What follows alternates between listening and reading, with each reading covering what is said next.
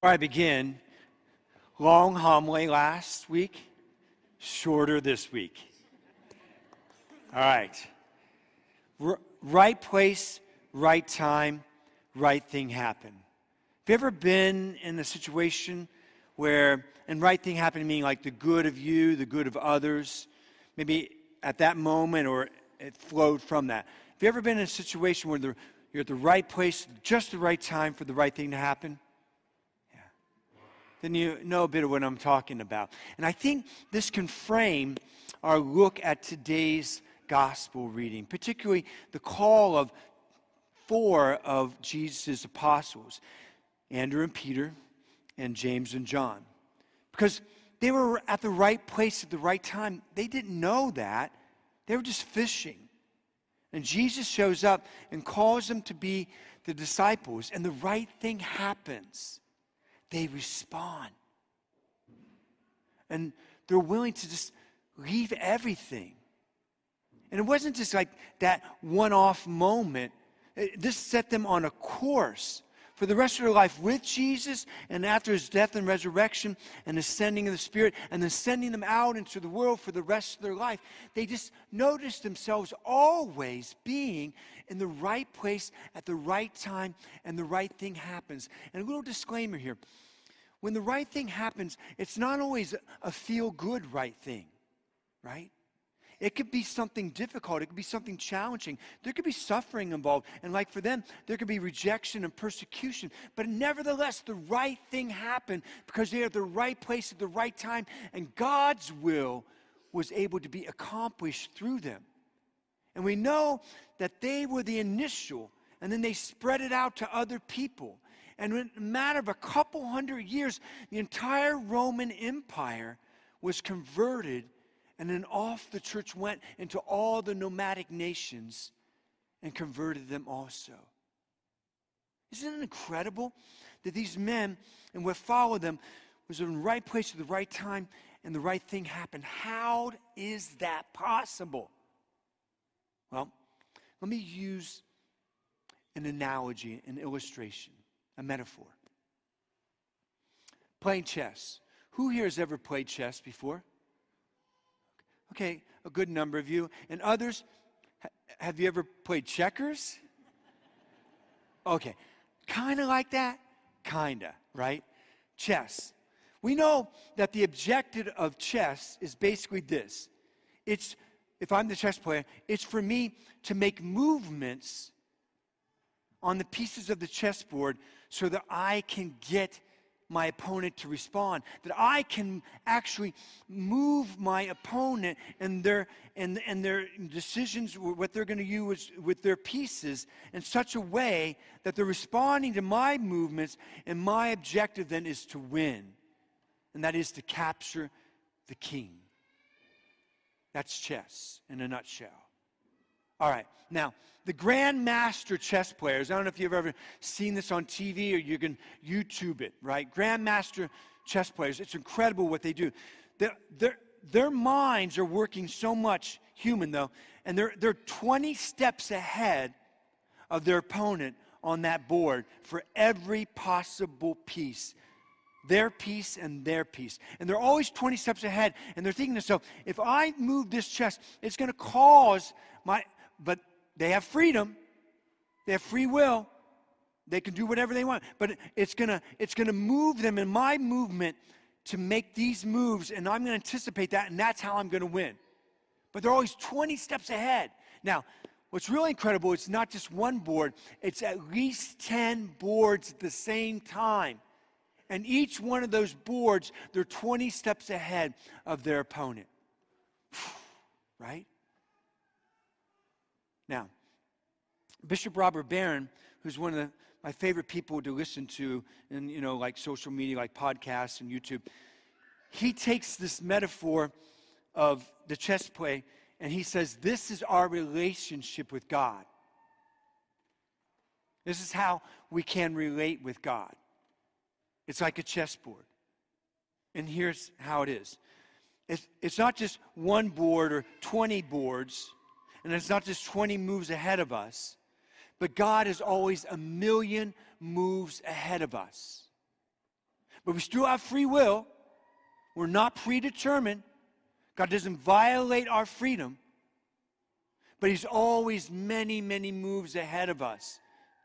And, and His objective is not to defeat us.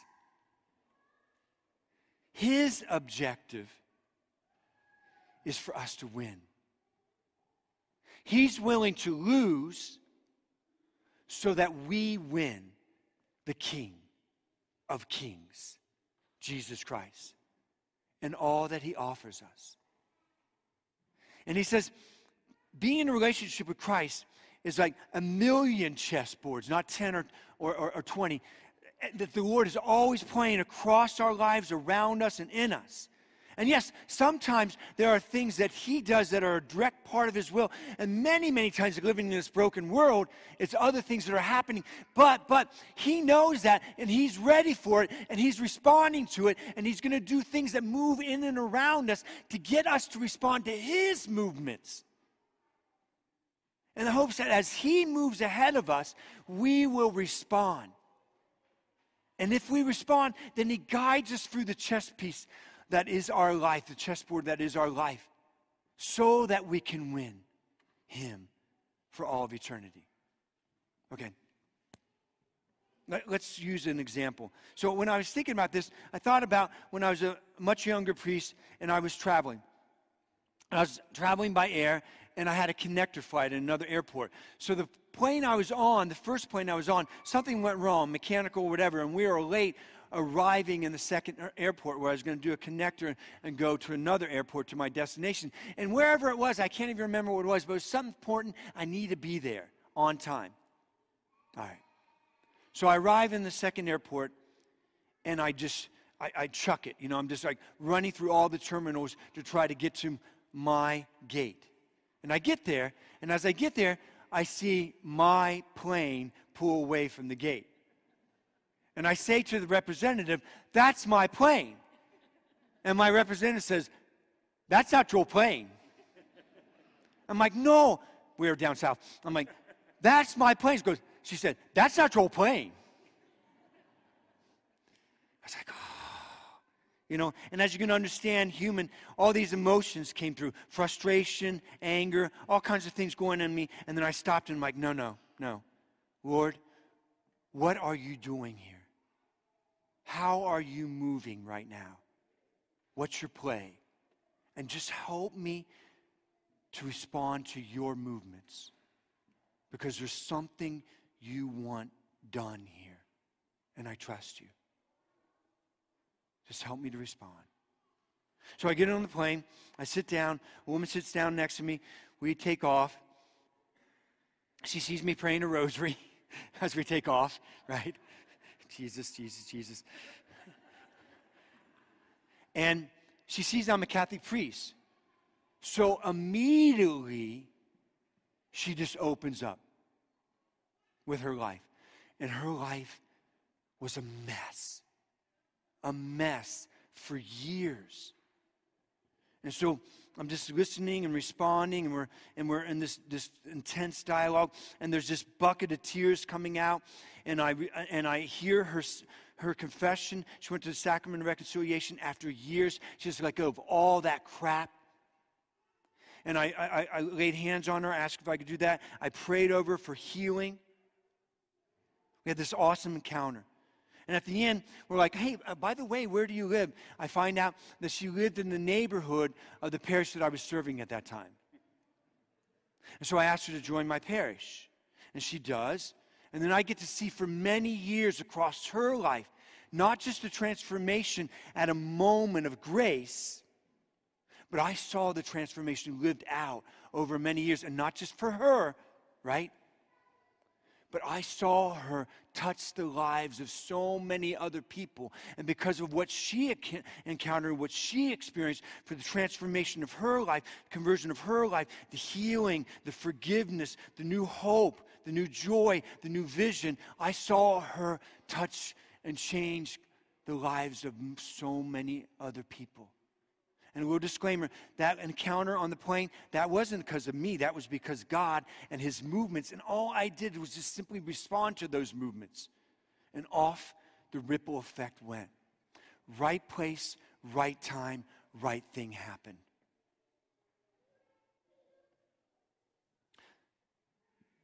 How can we live our lives like this? Because we all want it. We all want to be in the right place, right time, for the right thing to happen, not just for us, for so many of the other people that we love, our spouses and our children, and so many other people that we're going to encounter in our lives are complete strangers. We want to be a part of that because we're Christian. So, how can that happen? Easy. Just like the disciples. It's trust. It's trust in God and His movements. And to be aware of the movements is prayer. Prayer puts us in sync with His Spirit and gives us the want, the desire, and the ability, the courage, the gravitas to respond to His movements. And then it's also getting to know Him. Like they spent three years getting to know Him before off they went into the world. So for us, you've heard me say this before two offers. Father Mike Schmitz, Bible in a Year podcast where a little bit of time, a couple of minutes, he goes through the scriptures over a year, and a little bit of time every day, he explains the scriptures. So you can get to know who God is. And then, knowing him, you know how he works and how he moves in people's lives and how he wants to move in your life. Second thing is, he just started Catechism in a year podcast, right?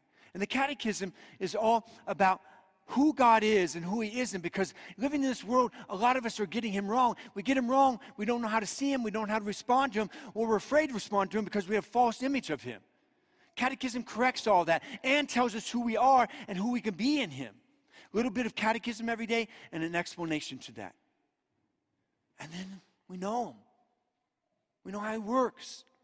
And then other things like this, this young lady on the, uh, on the, on, you know, on the plane next to me the sacraments, regularly uh, frequenting the sacrament of, of confession. So we get rid of all the junk like that attaches shame to it and keeps us away from God, or all the sins that keep us from hearing Him, seeing Him, and responding to Him.